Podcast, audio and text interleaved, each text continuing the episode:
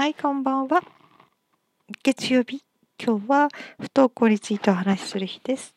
えー、私の大好きだといった人あの不登校生活をガラッと書いてくれた本というもの、今手元にありますので、えー、ちょっとね、好きな箇所を読んでみようかなって思います。えー、大丈夫だよ、不登校。じゃなかった。大丈夫だよ、登校拒否。で、サブタイトルが登校拒否で苦しんでいる君へ。で北沢、うん、なんていうんだ、安吉さん？と北沢美恵子さん、ご夫婦で書いてますね。えー、出し、この本が書かれたのが1997年に出されてますね。だからまだ登校拒否と言われた頃ですね。うん。でなんか日本全日本カウンセリング協会認定カウンセラーロジャーズ流って書いてますね。うん、随分本出してるんですよねこの人たちね。うん、素敵だよ不登校拒否。それから親子で光る。それから素敵だよ登校拒否。パワー。3朗らかに登校拒否。朗らかに登校拒否。2っていうね。でのぞみ学園というね学あのところをなんか作ってるみたいですね。解説してるらしいですね。はい。でこれでねあのー、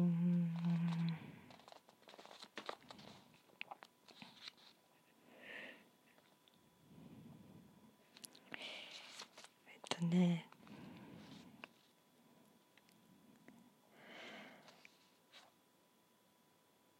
例えばねうん、こういうところがありますね。122ページ、揺れる心。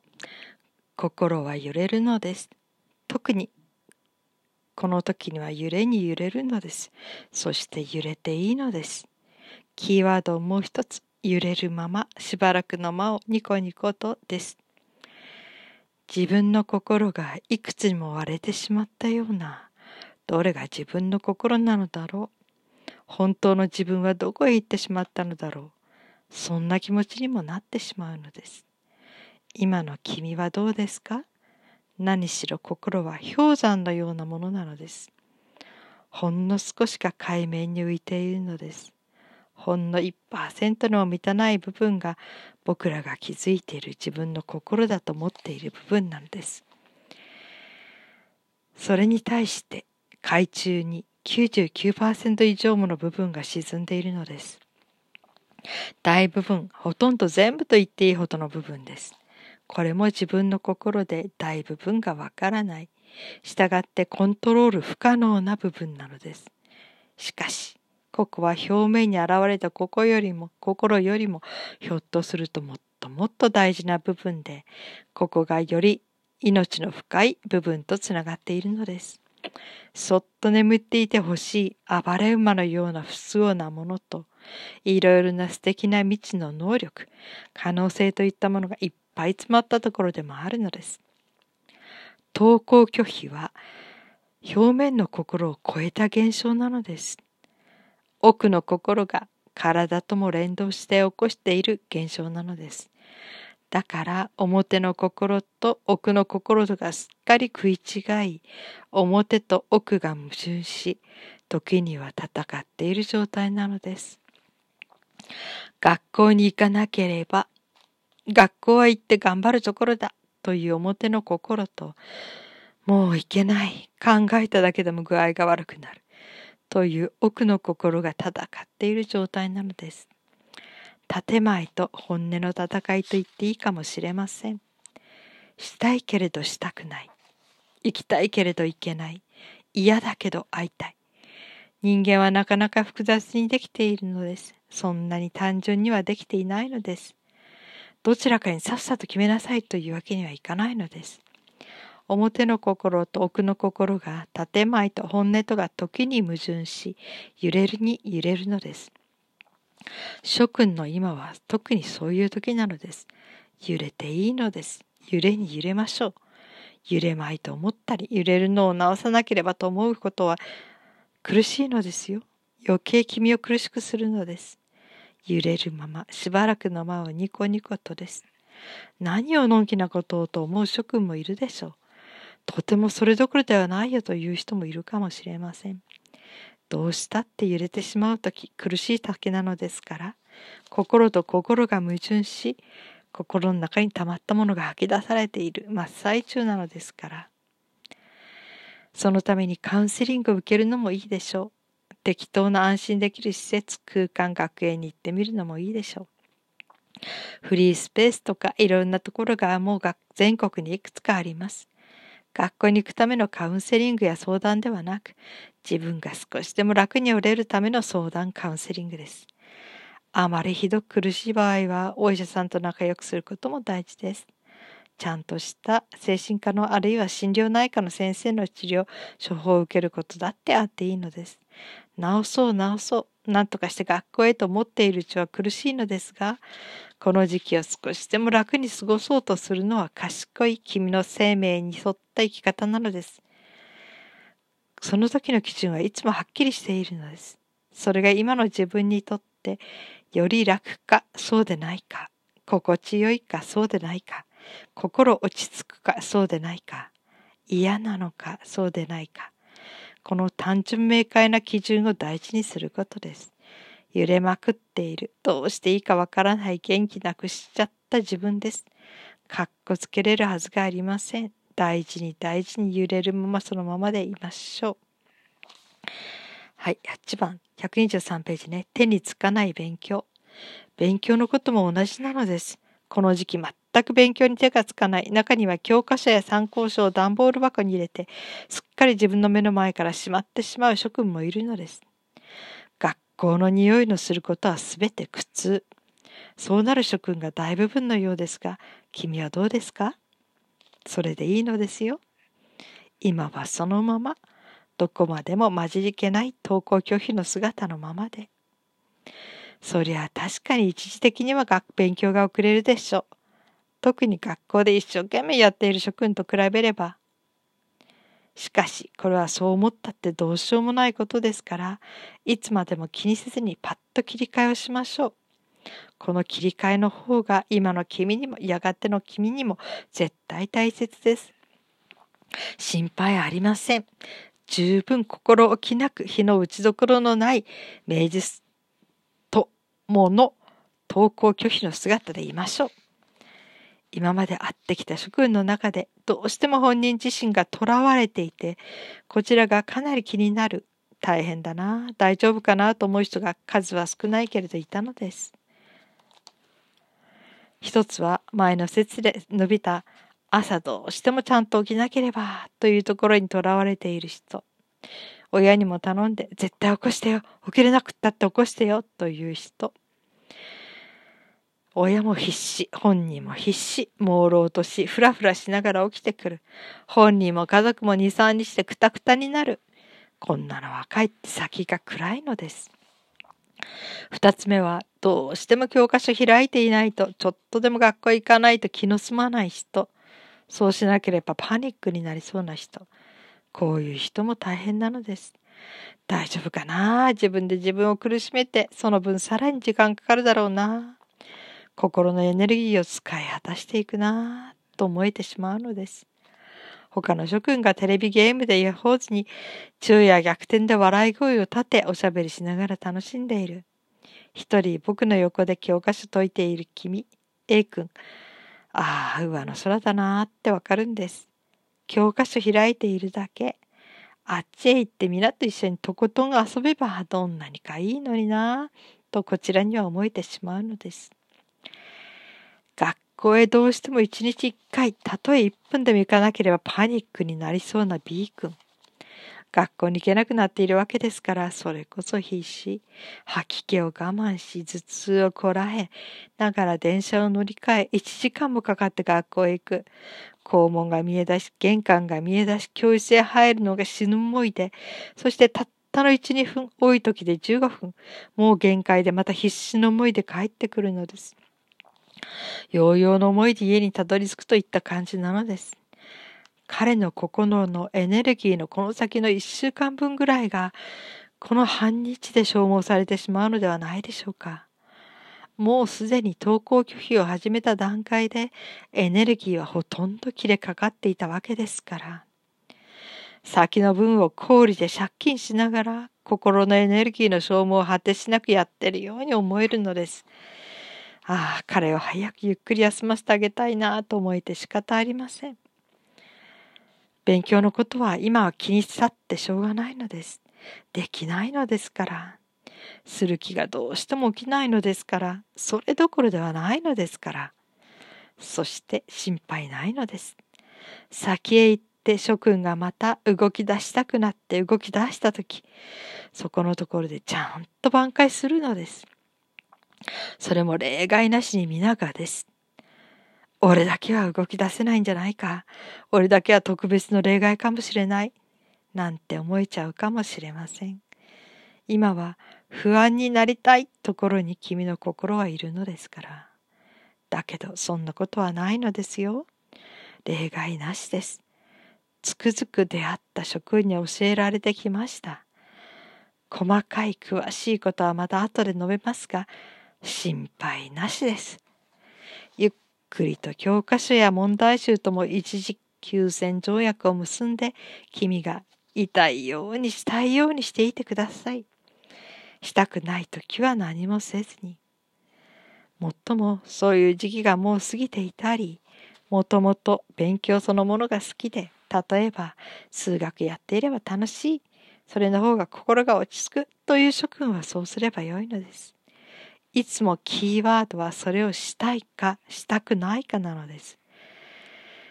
自分の心に素直に自分の心を大事にしていくことです。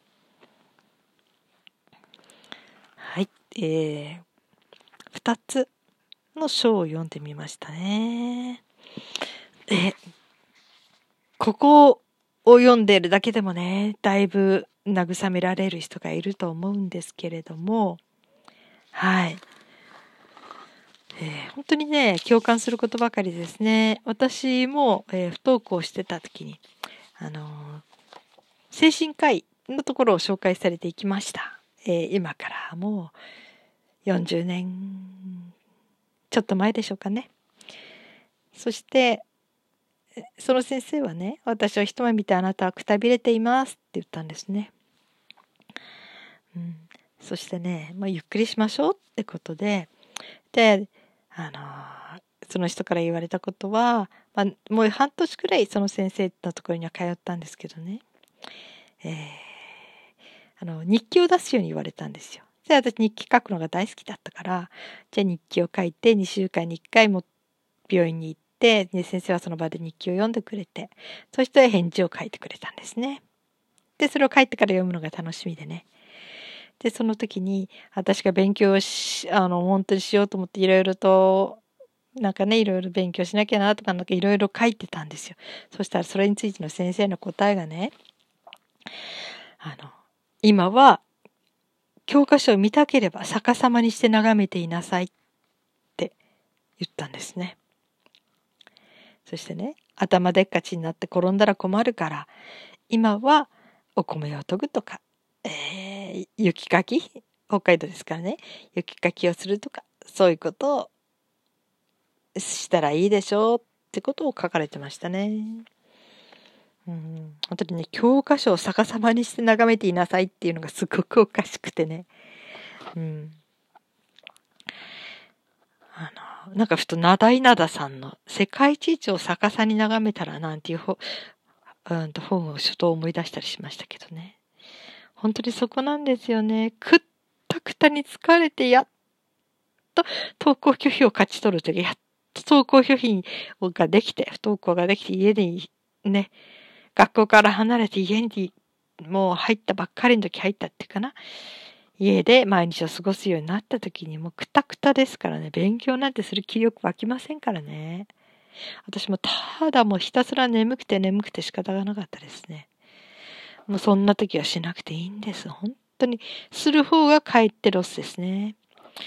なんか不登校のお母さんが言ってましたね。学校からその宿題とかね、プリントが届けられてくるんだけど、やらなきゃなんないんでしょうかねって言ったんですけど、私その時ちょっと講演会で、そのアンケートにね、質問を書くところがあって、その質問があった時にびっくりしてね、こう言ったんですね。お母さんダメですよ、そんな学校の宿題なんてやっちゃっ言いましたね。思わず。あの、疲れてくたくたでも学校のことを見るだけで心がもう消耗してしまう時に、宿題なんてやってたらなおさらもう、えー、消耗が増していくだけですからね。もうそれは本当に、えー、拒否しなきゃダメなことですね。もう見るだけでも嫌でしょうしね。だから私はね、校長先生に、まあ、いつも呼ばれるんですけどね、校長先生に呼ばれた時に、こう言いました。えー、今はそっとしておいてくださいって言ったんですね。担任の方がいろいろ心配してね、届け物してくださったり、いろいろと声をかけてくださるということは、今は、あの、避けたいんですと言いました。そのうちに本人に力がついて、もう自分から学校行きたいって、行きたいような気持ちが見え出した時には、ぜひあの、えー、先生方にも助けていただくことがあると思いますけれども、今はそっとしておいてください。何もしないでいただくことが一番ありがたいんです。そして、少しでも早く回復できるように、家でのんびりともう、ゆっくり休ませてやりたいんですって言ったんですね。そしたら校長先生がね、担任にとって何もしないことほど辛いことはないんですって言ったんですよ。本当に立場が違うとそういうもんなんだなって思ったんですけど、でもちゃんと校長先生分かってくださって、それっきりピタッと学校からの連絡なくなりました。よくね、不登校児のお母さんたちは、もう学校とのやりとりで先生が来てくるとかね、なんか困ったことがあっても、もう、えー、困っちゃう人がいるんですよ。もう一番いいのはね、校長先生に会うことです。校長、も先生たちだって、やっぱり自分たちが先生として責務を全うしてるとか、不登校の子をね、ほっといてるんじゃないかとか、いろんなことがありますからね。それを一番、責任者の、えー、管理者の、不登、校長先生が、今は行かないでくださいと一言言ってくれたら、もう先生は何もしなくていいんですよ。まあ辛いかもしれないけど。当に校長先生に、えー、えー、お願いするのが一番早いです。これは皆さんにお伝えしておきますね。そのね、先生がこうだこうだって悪いことを伝えに行くんじゃないんですね。そういう文句を言いに行くのはちょっと違うと思うのね。だけど、その今子供にとって学校からの対応としてね、こうしてもらいたいことがあるんですっていうね、ことがあるんだったら、じゃあ今日、あの、担任の先生とのやりとりの中では、あの、それがうまくいってるんだったらそれでもいいけど、まあ、うま、あの、このことして何もしないでくださいっていうことに関しては担任サイトでは無理ですね。立場がなくなっちゃうからね、学校でのね、先生方のね。だからもうそれは校長先生に、えー、ちゃんと保証してもらうしかないでしょう、担任の先生も。校長が行くなと言ったので私は行けませんでしたということで行きません。それで済むんですからね。これ立場の問題ですね。だから、はい、そういう時は、もう、えー、不登校になり立ててくたくたになって、もう勉強する気もないし、もう学校の見るのも嫌だっていう親自身もね、もうプリントが来るたびにヒヤヒヤするとか、暗くなるとか、そういう場合だったら、まあこれがね、宿題来ることで嬉しい人ならいいんです。わあ、学校に送れないで済むからね、せめて家で勉強したいわーって、もうプリント届くのをワクワクして待ってるような子供ならいいんです。